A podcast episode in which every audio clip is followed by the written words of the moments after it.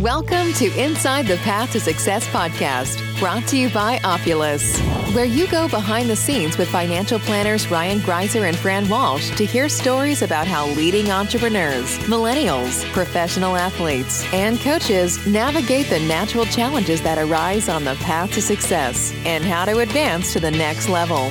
And now, here are your hosts from Opulus, Ryan Greiser and Fran Walsh. Welcome to another episode of Inside the Path to Success podcast. Uh, today we are talking our end of October thoughts, Rye. It's been a fun year. Yeah, It's been a terrible year. Been an interesting year. Um, it's, it's been awesome. We're going to get into all the all the fun stats that people need to be aware of on what's been happening this year if they haven't been keeping up with markets. exactly, exactly. And the funnest one of them all, well, fun, not fun. If you're a Phillies fan, right? Phillies are making a great run in the World Series, but unfortunately for the markets, every time the Phillies win a World Series, uh, we do have a uh, financial collapse of some sort. Yep. So for us, it's a uh, it is a win lose situation for us as Philly fans. Either Phillies win the World Series and we're happy, then the market tanks, or they lose, which we'll be sad about, but then the markets will be saved. So we uh, we'll have a little bit of positive and negative in, in either direction of uh, how the World Series. Goes. Yeah, no further comments from here. Um, all right, Rice. So let's get into it, man. Yeah, so there, there's a recent chart that, that we found really interesting. Um, it's titled 2022 is set to be amongst the worst years ever for stock and bond markets. And this uh, this chart's from U.S. funds um, that I'm taking a look at here. So it's, it's a scatter plot graph that's split up into four different quadrants um, that shows returns of the S&P positive and negative and bond returns positive and negatives. So 2022 is in this dreaded bottom left-hand corner quadrant where bond returns are negative and stock returns, the S&P 500 specifically, is also negative. And that's only happened four other times uh, in in the modern market history, and that's 1931, 1941, and 1969. Uh, we had this, but in those years, the bonds were only down somewhere around two, three to seven percent, where this year the bond market's down over 10 percent in this year. That's never happened before uh, in these other three uh, terrible times that the market's had. So traditionally, the bond market and cash have always been the safe haven that we've gone to for the ballast in the portfolio for protection. Uh, and that just hasn't worked this year. And it hasn't worked in an unfortunate way because stocks are also, you know, way off. And we've just seen these sinking portfolios of bonds and stocks going down. And there's really been no place to hide. And it's been really, really painful to uh, to watch this happen uh, as we navigate through everything. Now, on the positive side, of things is that if you notice what I said here 1931, 41, and 69 are down there. The subsequent years, right? 1932, 1942, and 1970 did not also fall in that quadrant where we had continued low returns on the bonds and continued low returns on the stock market. Now, there's no guarantee, yep. but if history repeats itself in some way, it does shed some light that 2023 should pose better opportunities than where we're at today. So that's one positive side of things. The other positive side of things is that, man, we haven't seen a buying opportunity in a diversified portfolio of stocks and bonds since 31, since 41, since 69 that we have today. So, really, in 50 years, we haven't seen the type of buying opportunities uh, that we have today for people who are systematically investing into the market or who have lump sums that do want to systematically get into the market as well. So, been a brutal and painful year. Um, however, there are some good signs on the horizon. Now, whether that's three months, six months, nine months, a year from now, you know, time will tell. But there are some great opportunities that uh, that could be around the corner if you have a long term time horizon and, and, you are willing to take some risk here along the way. Obviously, not personalized financial advice that, that we're providing here, but to put things into perspective, you know, there's only been three other times we had great buying opportunities for stocks and bonds like yeah, this. Exactly. And I was going to say, I know a couple of the other stats we had talked about um, this morning was, you know, it's the worst through through Q3. So as of um, September 30th, It's the worst year ever for the, bo- the U.S. bond market. The fourth worst start to a year for Yeah. the U.S. stock market, and you know for the traditional 60-40 portfolio, you know the worst start ever to a year in over hundred years. Yeah. Um, you know, if you are a long-term investor um, and you're looking for, you know, traditional, you know, dollar cost averaging, it is a great opportunity to start thinking about, you know, getting some money moving into this market. And, you know, obviously there's no guarantees as to what's going to come, but historically, as you talked about, you know, it looks like a great opportunity could be on the horizon in these next three, six, nine months before things potentially start to to rally back as as some good news starts to come back to the US economy. And, you know, potentially we stop raising rates, all that kind of stuff could could really be some potential catalysts for um, you know, markets to turn around a bit. Yeah, so if you are an individual that's stuck through this so far and hasn't liquidated or made changes to their portfolio and stuck with your disciplined investment plan, kudos to you. And if you're an absolute pro, if you have been systematically investing into this market as well. So um, stay diligent, stick with the fundamentals, know we're going to get out of this, and, and better things are, are yet to come, in our opinion. Absolutely. Um, all right, switching notes real quick. Um, quick behavior gap lesson.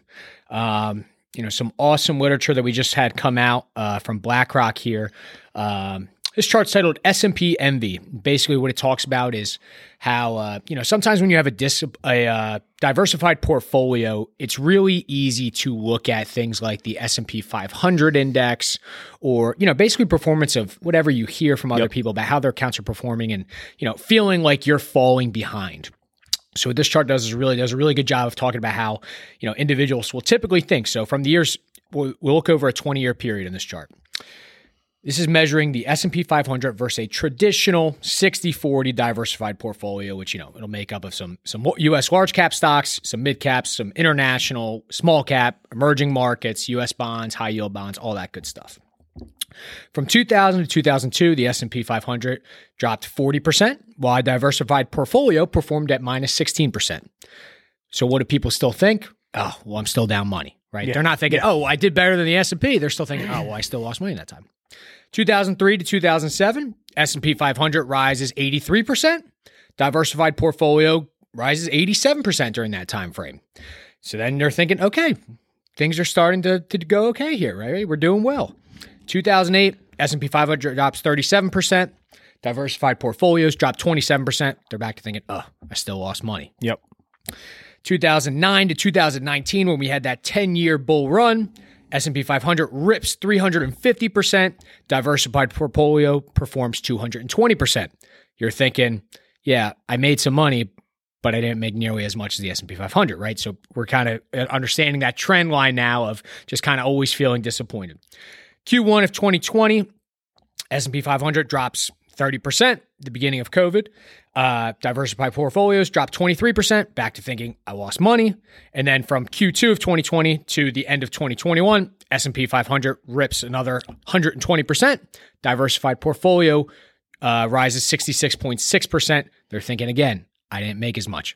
But what's really interesting here, when you add all of those cumulative years up, if you had invested $100,000 in the S&P 500 in 2000 versus a diversified portfolio in 2000 over all that time frame, you're thinking the whole time, I'm, I'm still losing money, I'm not making as much, I'm not doing as well. Your cumulative return for the S&P 500 during that time frame would have been 374.6%. Your total return for a diversified portfolio in that same exact time frame, 375%. So, what is the lesson here? Diversification can work even when it feels like it, you're losing. Um, so, just a good lesson for people there. Um, behavior gaps are very important. That's why we post our series every week talking about why behavior and all that kind of stuff is extremely important when it comes to investing. Um, just a good good lesson to share today. And then I don't have those stats in front of me, Fran, but I'm assuming that the risk on that diversified portfolio is less, right? So the highs generally aren't quite as high, but the lows aren't quite as low as the S and P 500. Exactly. Yeah. Yeah. So you know the the risk won't be nearly as much when you're you know we're we're counting a sixty percent stock portfolio, forty percent uh, bond portfolio. So Yeah. And I think what we find, at least on when you do take a diversified approach is every year you're going to be wrong in some way, shape, or form because there's going to be part of the portfolio that's going to underperform some selected benchmark. And, and, here's what we know just through our conversations, right? Is that when um, the Dow's doing really good, right? It's like, well, well, should we be more in the Dow? Or when tech's ripping, right? Well, should we be more in tech? Yep. Right. And then the opposite, right? So it's it's interesting as we have conversations with um, clients of ours or just people that we're, we're coming across. It's always interesting the benchmarks that they share with us is, uh, hey, just curious about our portfolio versus this. Yep. And it's never, hey, this underperforming benchmark today, the S and P, the Dow, or the Nasdaq tech oriented stock. You know, where where is this going, or Yep. how it is? So just psychologically, that's what we tend to do is we tend to compare our investments, our life, what we're doing against whatever is absolutely performing best right now. Yeah. And that's just not a realistic framework to work off of when we look at these emotions. But what we found, uh, to your point, is that over time, at the end of the day, what's the best, safest, most consistent way to get there?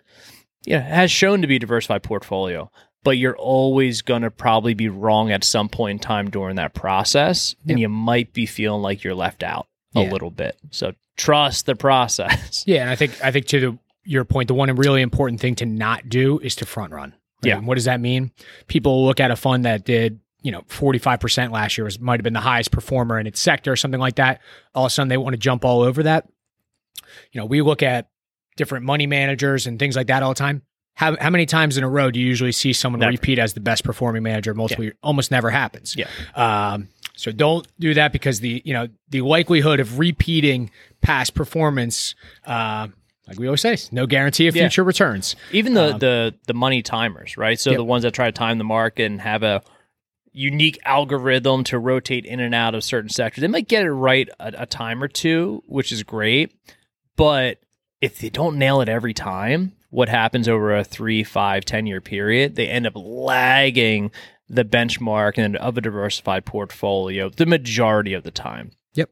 So, to my knowledge, there's never been a successful asset manager with an entire team and entire company working 40, 80 hours a week. All they're doing is looking at these analytics that have been able to successfully avoid every downside and participate in every upside Yep. of the market. Right? Just professionals haven't done it. Yep. Ever. Yep. Absolutely, man. So, Um, all right. So with that, the end of the day, diversification can work. might not feel good. Yeah. In the moment. Might not like it. Yep. But I'll tell you what, it's the most successful way to help you accumulate wealth, minimize downside over a long period of time, even though it might not feel good during the process. Absolutely. All right. With that, hope everyone has a fantastic week. Enjoy. If you want even more insights on the path to success, follow Ryan and Fran at Opulus LLC on Instagram and Facebook, or check us out on the web at www.opulus.us. Lastly, the content of this podcast is not to be viewed as personal investment, legal, or tax advice. You should always consult with a professional advisor before implementing any topics discussed.